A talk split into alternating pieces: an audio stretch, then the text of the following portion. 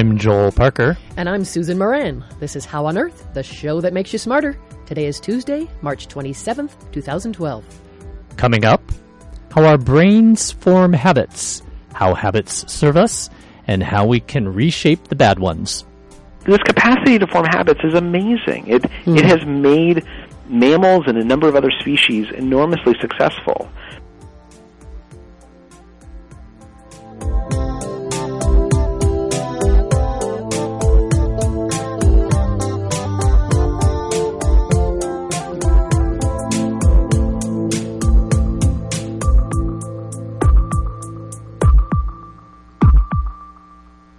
We begin with a look at some of the recent news in science.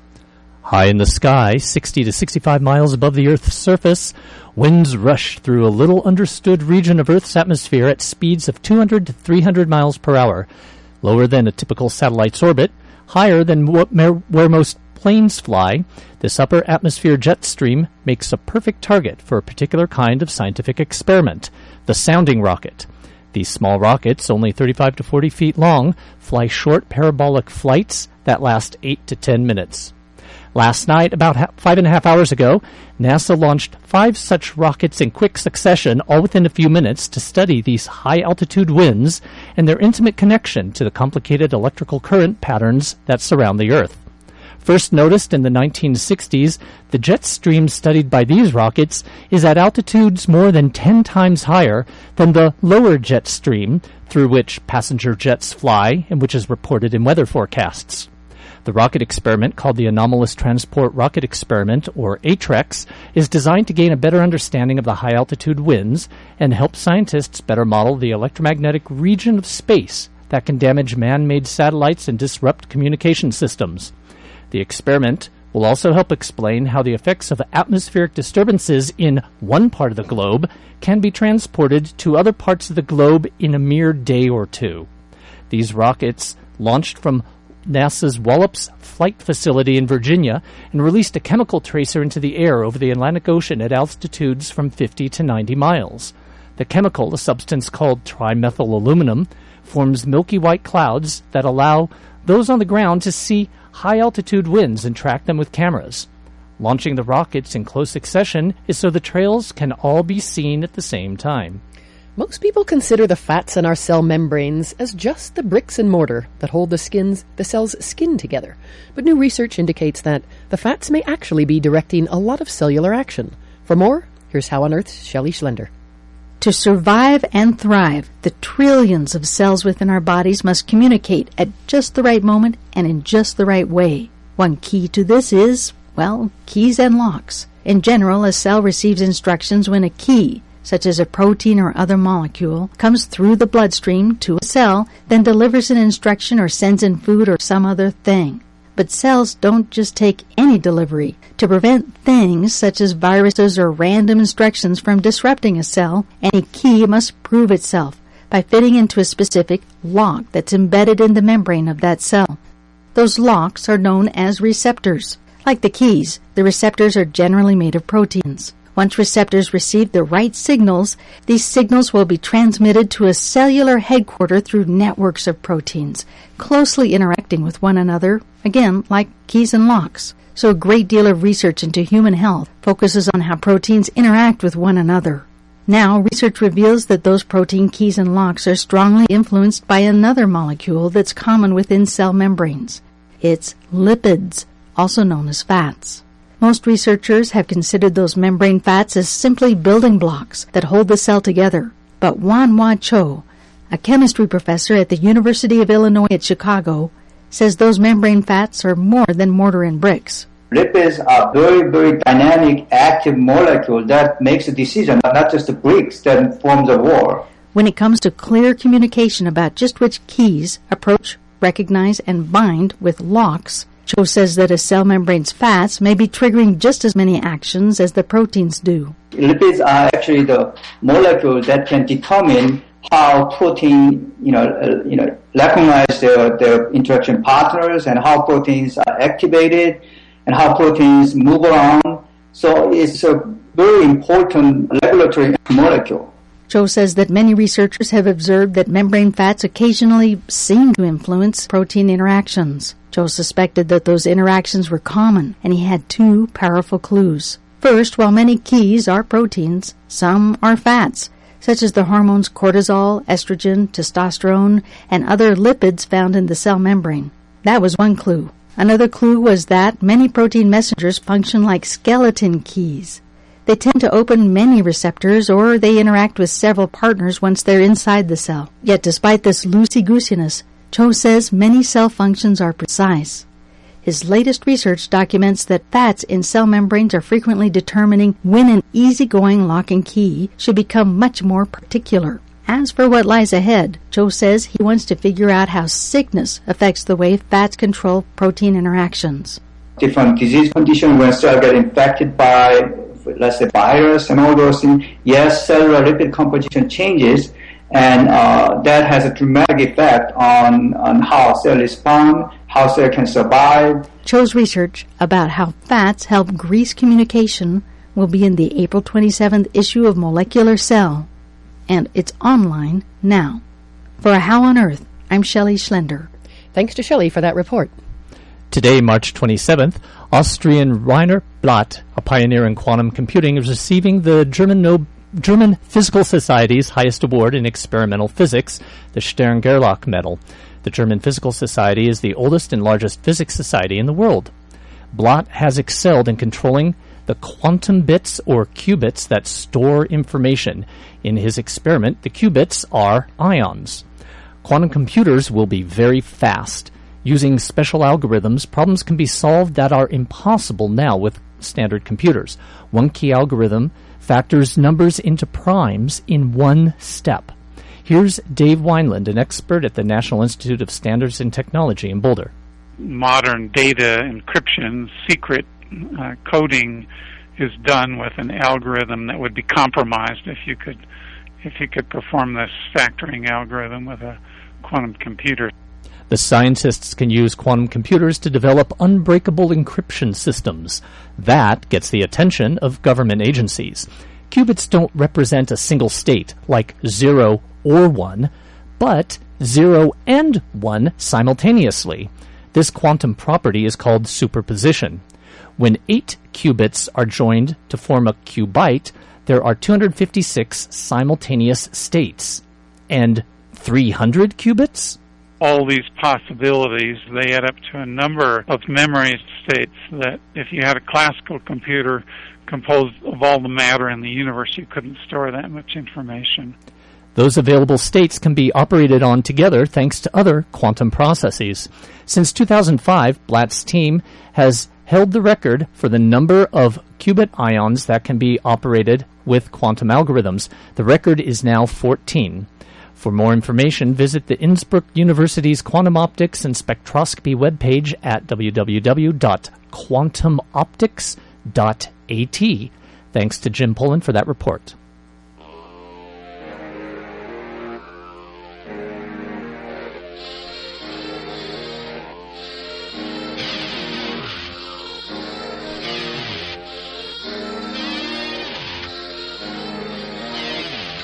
You're listening to How on Earth, the KGNU Science and Technology Show. I'm Susan Moran. If you're like most of us, you've tried over and over again to break a bad habit, be it procrastinating, gorging on chocolate chip cookies every night, or letting bills pile up without paying them. And you know how hard it is to kick bad habits. On the other hand, actually most habitual habits are super helpful. A new book called The Power of Habit Why We Do What We Do in Life and Business sheds light on the science of habit formation. It explores how habits can serve or harm individuals as well as companies and societies. Charles Duhigg is the author of the new best-selling book. He's an investigative reporter at the New York Times. I spoke with Charles a few days ago on the phone. Here's our conversation. So how do you define habit?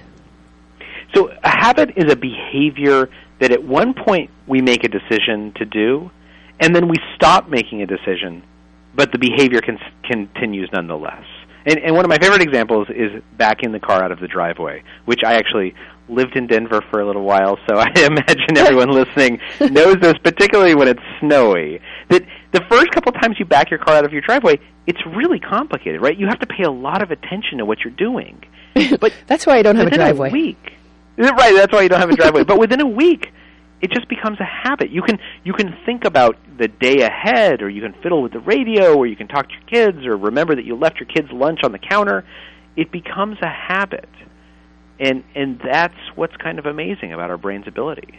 So it's when the brain basically goes in autopilot and stores the things we want to keep doing over and over again in this particular center of the brain. That's exactly right. Yeah, so what we've learned in the last decade is a tremendous amount about the neurology of habit formation. And this has been kind of transformative in our ability to create habits and change habits and understand what's going on. And what neurologists have figured out is that there's neurologically what's called a habit loop at the core of every habit. There's and this loop has three parts. There's a cue, which is like a trigger for the automatic behavior to start unfolding. And then there's a routine, which is the behavior itself. And then finally, a reward. And that reward is how our brain remembers or learns to store this pattern for future use. And when most people think about habits, they think about the routine, just the behavior, right? I want to go running or I want to eat better. Right. But they don't think about the cue and the reward. And what we've learned from lab from laboratory experiments is that the cue and the reward are the key to creating new habits or changing old habits. And I thought you gave a fascinating example. I mean, a bunch of them in the book, both for people, institutions, and society at large. But this one little monkey called Julio. Describe Yeah. how that loop was experimented on. So, so Julio is this this monkey, a macaque monkey, that um, a scientist named Wolfram Schultz was was able to put a, a, a, a sensor, an electrode, essentially, in Julio's mind to measure. What he was interested in measuring was what we call a happiness response. The scientist says he doesn't like to th- call things happiness or unhappiness. He calls it a reward response. But it, in essence, what he could measure was what it looks like when a monkey's brain says, "All right, good time." and so what he did is he put Julio in a chair, and there was a computer monitor in front of him, and a tube dangling from the ceiling that that led to Julio's lips. So Julio would watch the computer monitor, and shapes would come on, yellow squiggles and blue squares. And it was Julio's job to press a lever whenever a shape appeared on the screen. And if Julio did it right, a drop of blackberry juice would come down the tube onto Julio's lips. And he liked it very Julio, much. Julio loved blackberry juice. he was a big fan. And so what Wolfram Schultz, the scientist, wanted to figure out was, so when does Julio's and how does Julio's brain start experiencing and anticipating the pleasure that that juice provides? So the first couple of times that Julio sees the squiggles, he you know doesn't really know what's going on. He touches the lever, he gets a drop of juice, and we see this reward response right within his brain. His brain, it's, we see this like spike in happiness that basically is what it looks like when a monkey's brain says, "I just got a drop of juice." And the reward response occurs whenever Julio gets a drop of juice. And as the experiment proceeds, some, an interesting change happens. It, Schultz just does the same thing over and over and over again, right? There's some squiggles on the screen, which is a cue. Julio touches the lever, that's the routine. He gets a drop of juice, the reward. Right. And his brain spikes with this pleasure response. Over time, that pleasure response spike starts happening earlier and earlier before the juice even arrives. It gets to the point when just seeing the shapes on the screen, simply being exposed to the cue, causes Julio's brain to start having a pleasure response because he's anticipating the juice arriving. hmm So then Schultz changes the experiment again. What he does this time is he starts delaying the juice, or he waters it down sometimes so it's only half as sweet. So mean. Exactly. And something interesting happens is that Julio at this point expects the juice. He starts experiencing pleasure as soon as he sees the squiggles on the screen, the cue for the habit. If the juice doesn't arrive or if it's less sweet than he expects, a pattern that looks somewhat similar to depression starts in Julio's brain. Oh, fascinating. And we know from other experiment, experiments that what Julio is feeling is craving. And so Julio's brain then what? Yeah. anticipates the juice, and if he doesn't get it, he craves it. So then sort of begs the question when does habit become addiction? And how do we sort of identify the loop in those terms and, and are somehow able to break it or recode it? Yeah, is, so this is a great question, and it's one that addiction specialists struggle with because at this point, the, defin- the technical definition of addiction involves a habit dysfunction, right? There are some people in this world who we know are biochemically addicted or pre, pre, predisposed to addiction to, to physical chemicals mm-hmm. like you know alcohol. But a very very small number of people are biochemically predisposed to addiction. So for most, most of us, it's something environmental. There's some trigger we just respond to. Well, yeah. What it is is that most people who have drinking problems or other things that we consider addictions, what they really have are habit dysfunctions. And one of the best examples of this is smoking. Mm-hmm. Because we've all been trained to think of smoking as, you know, something, the nicotine being physically addictive. And it is. Nicotine is phys- physically addictive. But that addiction is gone about 100 hours after your last cigarette. We know this from medical experiments. Once the nicotine is out of your blood system, you don't actually have a physical addiction to cigarettes anymore. Mm-hmm. And yet we all know people who 2 weeks or 2 months or you know 2 years after they stop smoking, they still feel that urge every morning, right? They they wake up and they get the paper and they sit down with it and that's usually when they had a cigarette and they feel the urge for a cigarette. Right, they're sitting their Which, secondhand smoke. Exactly. Right. What's going on is that that's the habit reemerging. It's not a physical addiction, mm-hmm. and yet that habit feels as as compelling. It feels as creates the cravings that are as strong as any physical addiction. That's because habits have have this enormous power. Boy, which so then begs the question: Are we slaves to our habits? I mean, I saw a study. I think it was in your book, actually, saying that we spend more than forty percent of our precious waking hours engaged in habitual actions, according to this Duke University study. I mean, basically, we're we're zombies, or at least we're on autopilot most of the time. yeah, that's exactly right. It, it, almost half our day, the decisions we make aren't actually decisions; they're habits. But to answer your question, no, we're not slaves to them because we know how to change these habits. Right?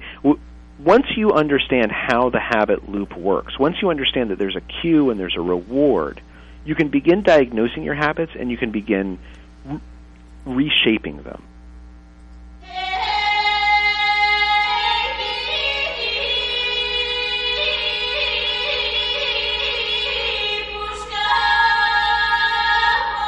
I've been talking with Charles Duhigg, journalist and author of The Power of Habit. Thanks for listening to How on Earth. And now, back to Charles Duhigg.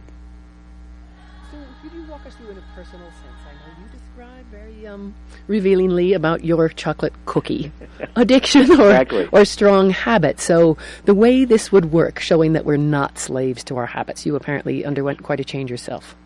Yeah, so I had this bad habit of, of as you mentioned, going up, and I would basically eat a chocolate cookie every afternoon, right? And I started putting on some weight as a result, um, like not a little bit of weight. It was, it, and and so so when I was talking to psychologists reporting the book, I would, you know, my last question would always be, by the way, I was wondering if you could tell me how to fix my habit. And so so what they said is the the key to the key to changing that pattern is you have to diagnose the cue and the reward. So I started with the cue and and what I did is I I kept careful notes on when this cookie urge would strike. And what I figured out pretty quickly was it always hit at about between 3:15 and 3:45 in the afternoon. It was a time of day that was my cue. And then I tried to figure out what the reward was. And and when you think about it, uh, like I thought that the reward was just eating a chocolate chip cookie because they're tasty. But but the funny thing about rewards is they're actually much more complicated than they appear on the surface. Like was it that that I was hungry, in which case an apple should should be just as good, or was it that I was looking forward, I was craving sort of this this burst of energy that sugar provides, in which case a coffee should do the trick, or I just needed a break, in which case you know taking a walk around the building should be should work just as well. I I did all these little experiments, and what I figured mm-hmm. out was that the reason why I was craving a cookie was because when I went up to the cafeteria, I always just chatted with other people. It was it was my chance to kind of ca- catch up on gossip and socialize. Once I knew what the cue was, a time of day, and the reward was socializing with other people, I could redesign the habit. And now every day at 3:30, I kind of stand up from my desk and look for someone to go gossip with, and go gossip with them, and then go back to my desk, and so, the cookie urge is totally gone. So, if I got this correct, so you, the the cue is the same, the reward is the same, and you managed to figure that out so you could change the routine. part of the That's loop. Exactly that right. And that's what's known as the golden rule of habit change. Mhm. This has been shown in study after study. If you want to change a habit, and you can't eradicate habits, once it's in your neurology, it's there. All you can do is change it. And in fact, because of the way our neurology works, basically neural pathways get thicker and thicker and thicker the more that they're used. And so the one thing that we do know about habits is that it's going to be easier on day 3 than it is on day 1, and it's going to be easier on day 21 than it was on day 3 the more you kind of have a consistent cue, the more that you deliver a reward for a particular pattern of behavior, the easier and easier it'll get until at one point, at some point, it's just going to feel automatic. to like why do we form these habits neurologically and actually biologically evolutionarily speaking there, there is a, a really significant purpose Yeah, no, and, and most habits are good, right? I mean, most habits are the things that let us get make it through the day. If mm-hmm. you had to think about everything you did, if you had to concentrate on backing the car out of the driveway, and then remembering how to get to work, and then when it was time for lunch, you had to make a conscious decision. Okay, I'm going to eat this and not that. If we, if our mind didn't have the ability to form habits and basically move move cognition from the base from the prefrontal cortex where we make decisions to the basal ganglia, which is in the center of the brain and, and is where habits live. It, our days basically people would be overwhelmed by minutia every day, right? We never would have crawled out of the ocean because it would have just been too hard to keep track of what we're supposed to eat. This uh, this capacity to form habits is amazing. It it has made mammals and a number of other species enormously successful. But the problem is that our brain will try and make any regular pattern into a habit. There's a natural instinct to try and think less because our brain knows that it's more efficient. And so sometimes bad habits sneak in. And sometimes sometimes the trouble with habits is that we do things that don't have any common sense behind them because we've stopped thinking. right And that's why understanding our habits, being able to diagnose them and change them as we choose, that's why it's so important. So it's fascinating i love the way you focus or at least a lot of these studies focus as well on the positive reward versus the negative punishment Well, what we know from, from neur- neurological studies is that positive rewards are much more effective at building habits than negative punishments. Now, now this is just actually a quir- kind of a quirk of neurology, right? It, it could have easily been the other way around. But in experiments, we know that when you when you positively reinforce someone for a behavior, that the habit grows much faster and much stronger than if you punish them for doing something wrong. and as a parent you can attest Absolutely, absolutely. I think any parent knows that, right? If Right. if uh, you know, I mean, look, you give your kid a spanking, and they're going to kind of learn that lesson. But the key to really developing new behaviors is that you give them positive reinforcements around the behavior that you want to reward, and all of a sudden that behavior becomes more and more automatic. So I know at the end of the book you give all readers some kind of framework, basically a, a personal takeaway. So if there's one thing you suggest to listeners, if they do want to take away, and probably in most cases we fixate on the, the sort of negative habits, well, what what do you think is a really appropriate way to serve them? Well, the, the, the, I, what hopefully what people carry away from this book is the understanding that what we've learned is that any anyone can change or create new habits. It doesn't matter how old you are. It doesn't matter how stuck in your ways you are. It doesn't matter how ingrained the behavior is. Once you understand, once you understand this framework for how habits work, you can begin tinkering with the parts. And if you identify a cue and a reward for a new behavior, you can develop any habit you want. You can exercise more, you can procrastinate less, you can work more efficiently. You can also change any habit, right? If you've been smoking for 20 years, you can quit. You can change that habit. We mm-hmm. know That was New York Times writer Charles Duhigg, author of the new book, The Power of Habit. You can find an extended version of the interview on our website, howonearthradio.org, later today.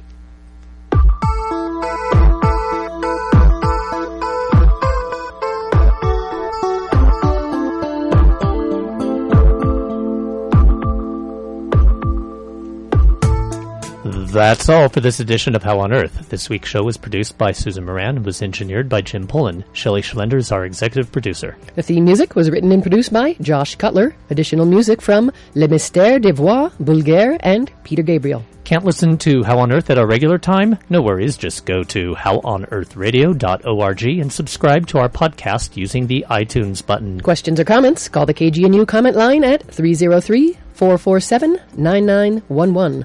For How on Earth, the KGNU Science Show, I'm Susan Moran. And I'm Joel Parker.